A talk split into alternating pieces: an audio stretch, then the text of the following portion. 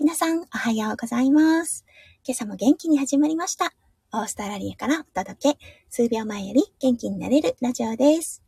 このライブは私、弓嫁がオペ室看護師のお仕事に行く前にちょこっとだけ声をお届け、今日も病院の駐車場からお送りいたしております。今日は12月20日、朝、オーストラリアは今ですね、6時半になりました。はい。日本との時差はね、2時間なので、今はなんと、4時半ですね。はい。皆さんお早いですね。朝活されてるのかな？出勤前の方もいらっしゃいますかね？もしかしたら徹夜されてる方もいますよね。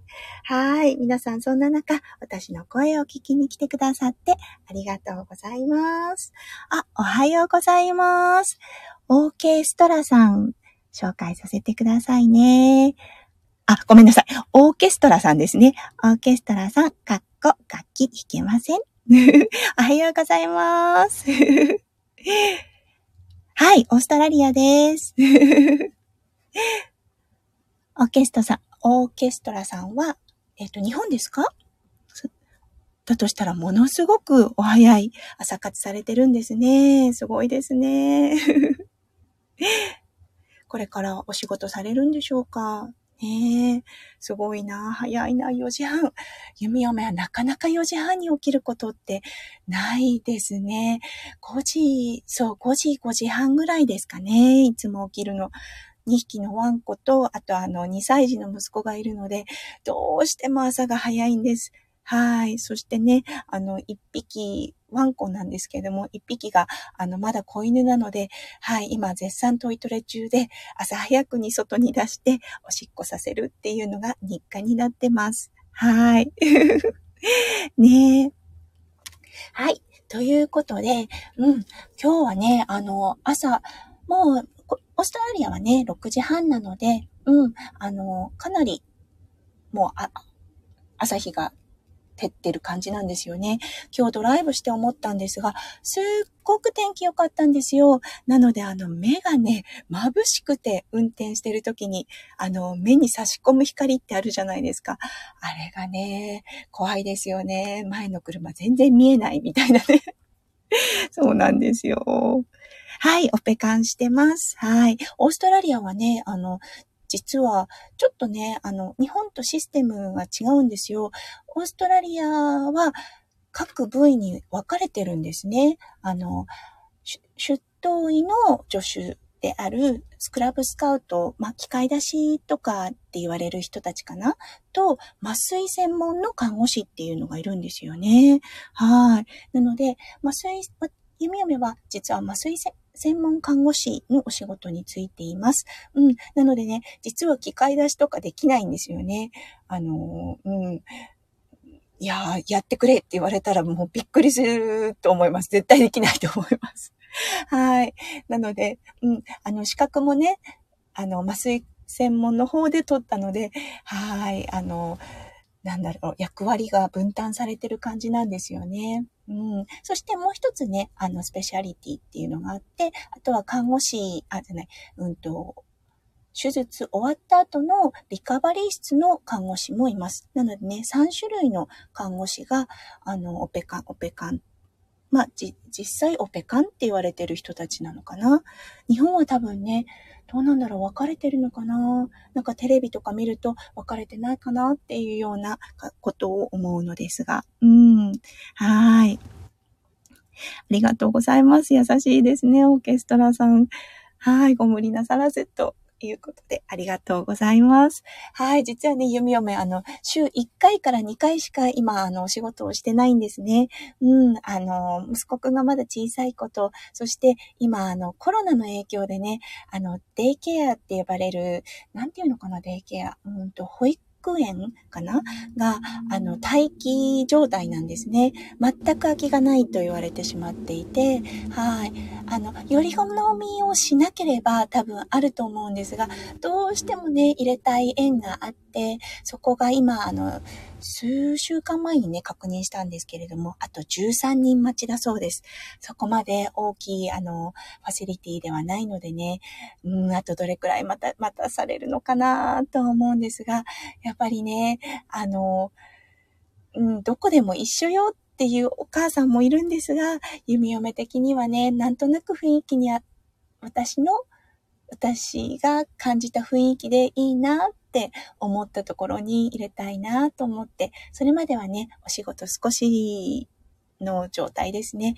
なので、はい、全然無理はしてないです。ありがとうございます。むしろね、なんかこう、ちょっとお仕事に来ることで、社会とつながっている感がある。はい。何々くんのお母さんではなくって、弓嫁自身でいられる時間という感じで、とても貴重な、そうですね、日となっております。はい。本当にありがとうございます。本当早いですね、オーケストラさん。日本の方ですよね。ね。日本の方ですよね、多分ね。お仕事前、朝活されてるんですかね。それとも朝のお弁当とか作られてるのかしらね。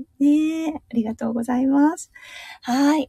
今日はね、いつもね、弓嫁のライブ、オペ室看護のお仕事にね、行く前にちょっとだけ声をお届けしているので、はい。ちょっとね、オペ看のことについてお話いつもしております。だいたいね、6時50分ぐらいまで、日本の4時50分ぐらいまでお話しするつもりです。はい。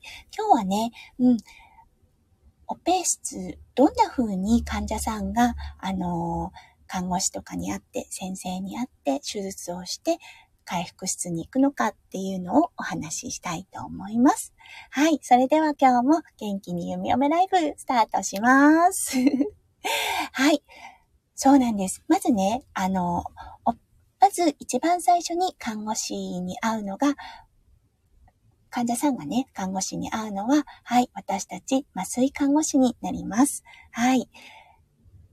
チェックインの場所がありまして、はい、そこで病棟ナースから弓嫁たち麻酔看護師がね、はい、引き継ぎを受けます。その時にね、こんな感じです、あんな感じです、今日はちょっと血圧が高い状態です、とかっていうようなね、ものを言われて、はい、そこでまず最初に患者さんの、腕につけているリストバンドだったり、手の手術である場合は足のバンドだったり、それを確認して、名前と生年月日と、あとは病院のね、ホスピタルナンバーっていうんですけれども、それを確認して、はい、それに相違がないかを、まず第一に、一番大事です。確認します。はい。そしてその次にね、どんな手術をされるのか、はい、そして承諾書にしっかりとサインがされているのかを確認します。はい、これね、実は結構漏れてることって多いんですよ。ね、もちろん多忙なお医者さんなので、はい。ね、もしね、電子的に、コンピューター上でされているものであれば、多分ね、そこまで、サインをもらうのを忘れるっていうことはないと思うんですが、お医者さんがよくやることなんですけれども、はい。口頭で、手術の内容をお話ですね。お話しして、はい。リスク等もお話しした後ですね。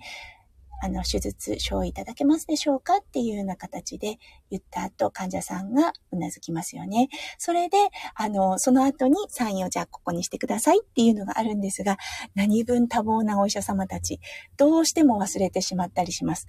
患者さんのサインを忘れるのはほぼほぼないのですが、自分のね、お名前のサインを入れるのを結構忘れたりしたりします。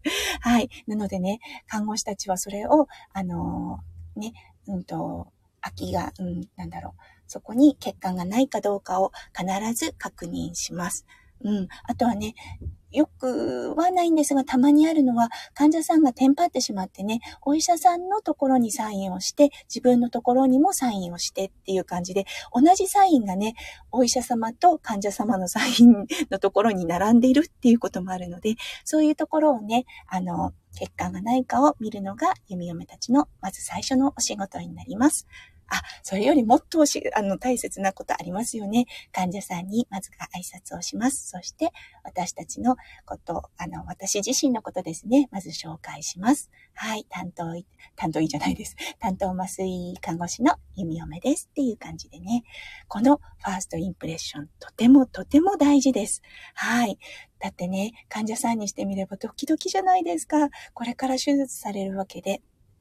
なのでね、この時に、マスクの下ではありますが、もう全体から醸し出すオーラをね、とりあえず笑顔に持っていきます。はい。笑顔でね、人が癒せるかって言ったら、ね、癒せないかもしれないです。ただ、安心感は与えられると思っていますので、弓嫁子のファーストインプレッション、とても気をつけています。はい。その後ね、引き継ぎが終わって、病棟ナースに挨拶をした後、弓嫁は患者さんと一緒に麻酔準備室に行きます。はい。そこで、コンピューターですね。もう一度再確認というような、作業をします。はい。どれくらい絶食をされているか、どのくらいの時間ですね。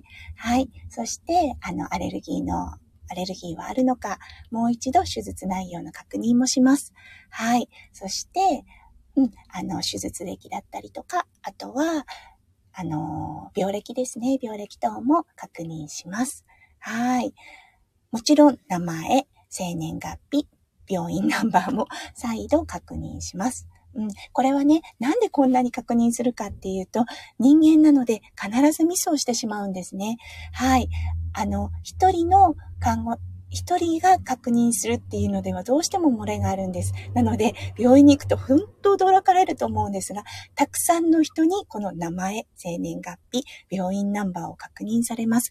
これはね、10人が確認することで、抜けてしまうミスをね、絶対なくそうっていうような意味合いでやっているので、どうか患者様たち、このね、何度も聞かれる作業に怒らないでいただきたいです。はい。はい。ミスをね、最小限にするために行っているものなので、はい。お願いいたします。はい。はい。そして、それをコンピューターに、まとめた後ですね。はい。患者さんに今の状況も聞いたりします。まあもちろんね、お話ししてるだけでわかることもあるんですが、何か質問とあるって聞いて、はい、これが心配とかっていうのを聞いたときに、弓嫁の答えられる範囲であれば、弓嫁が答えます。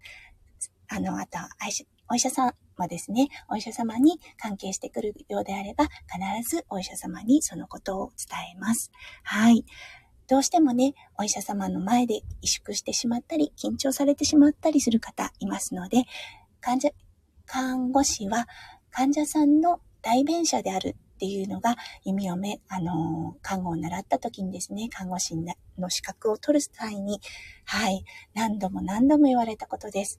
なので、弓嫁たちは看護をする上で特に気をつけていること、患者さんの代弁者であること、っていうことなので、はい、それをね、お医者様との橋渡しですね、をするような形になります。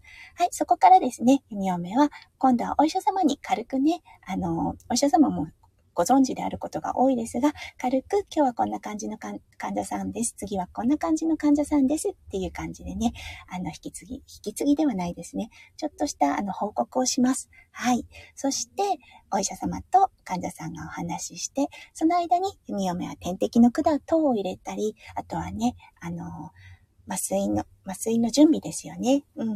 血圧計をつけてみたり、あとは ECG と言われる心電図ですね、の準備をしたり、どうする感じです。はい。そして、手術、通常ですと中で行われていることが多いです。なので、手術の方、進行状況を見て、あとどれくらいだからね、もうちょっと待っててねっていうようなことを患者さんにお伝えして、その時にね、状況にもよりますが、はい、本当にナーバスな方、もし、具合悪くなってしまう方もいらっしゃるのでね、そういう方はね、お医者様に報告して、はい、お薬等を、点滴から入れるような形になります。ほとんどの患者さんは大丈夫ですね。これね。ただね、これは本当に個人差がありますので、不安な方に対してはね、ちゃんと処置をして、最大限に不安を和らげるっていうような、対処もいたします。これはね、国が違うかもしれないので、どうでしょう。もしかすると日本ではしないのかもしれません。もしかすると日本では、病棟でする形の場合もあります。弓嫁のね、前の病院は、病棟からもう、サデーション、鎮静剤を打ってくるっていう場合もありました。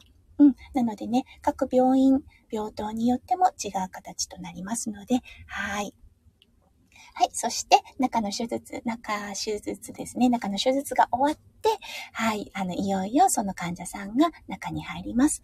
その前にですね、出頭医からの挨拶もあり、再度、今日の手術の予定、どんな風にことが進むのかっていうお話があります。その前後ですね、に、今度はスクラブスカウト、ナースたちの、最終確認があります。これで、一応、手術前の準備っていうのが終わります。それから、手術室に入って、麻酔導入という形になります。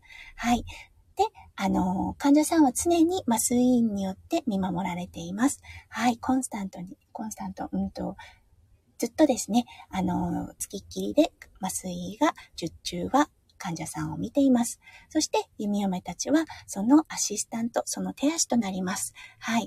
麻酔がね、この薬が足りないから持ってきてっていうようであれば、走って取っていきますし、そして、その合間で、患者さんがね、落ち着いているようであれば、次の患者さんの準備を始めます。そんな感じでね、流れ作業となっております。そして、患者さんの手術が終わりました。そこから、今度は、回復室に行きます。この回復室への引き継ぎは、お医者様からリカバリーナースに引き継ぎがされます。弓嫁は、次の人の患者さんがもう、待機している状態なので、そこから離れず、その合間を見ながら、使った機械ですね、を掃除して、床を掃除してっていう感じになります。今日はこんな感じでね、どんな風に麻酔だけじゃないですね。どんな風に手術のチェックインから始まり、回復室に行くのかっていうお話をさせていただきました。ね、ちょっと、普段知り得ないお話だったので、興味深かったなって思っていただけると嬉しいです。2名の方聞いてくださっていますね。朝の早いのに本当にありがとうございます。そうですね。そろそろ、6時48分、あと2分ほどで、弓嫁も、病院の方に向かいたいと思います。今、駐車場ですので、病院までは2分ほどで行けます。そこからね、術着に着替えて、弓嫁の儀式です。これをすることによって、しっかりと気持ちが入れ替わるような感じになります。そしてね、今日もね、不安な患者さん絶対いると思います。その患者さんたちがね、少しでもホッとできるような看護を目指して、一日笑顔で頑張っていきたいと思います。本当に今日も最後まで聞いてくださってありがとうございました。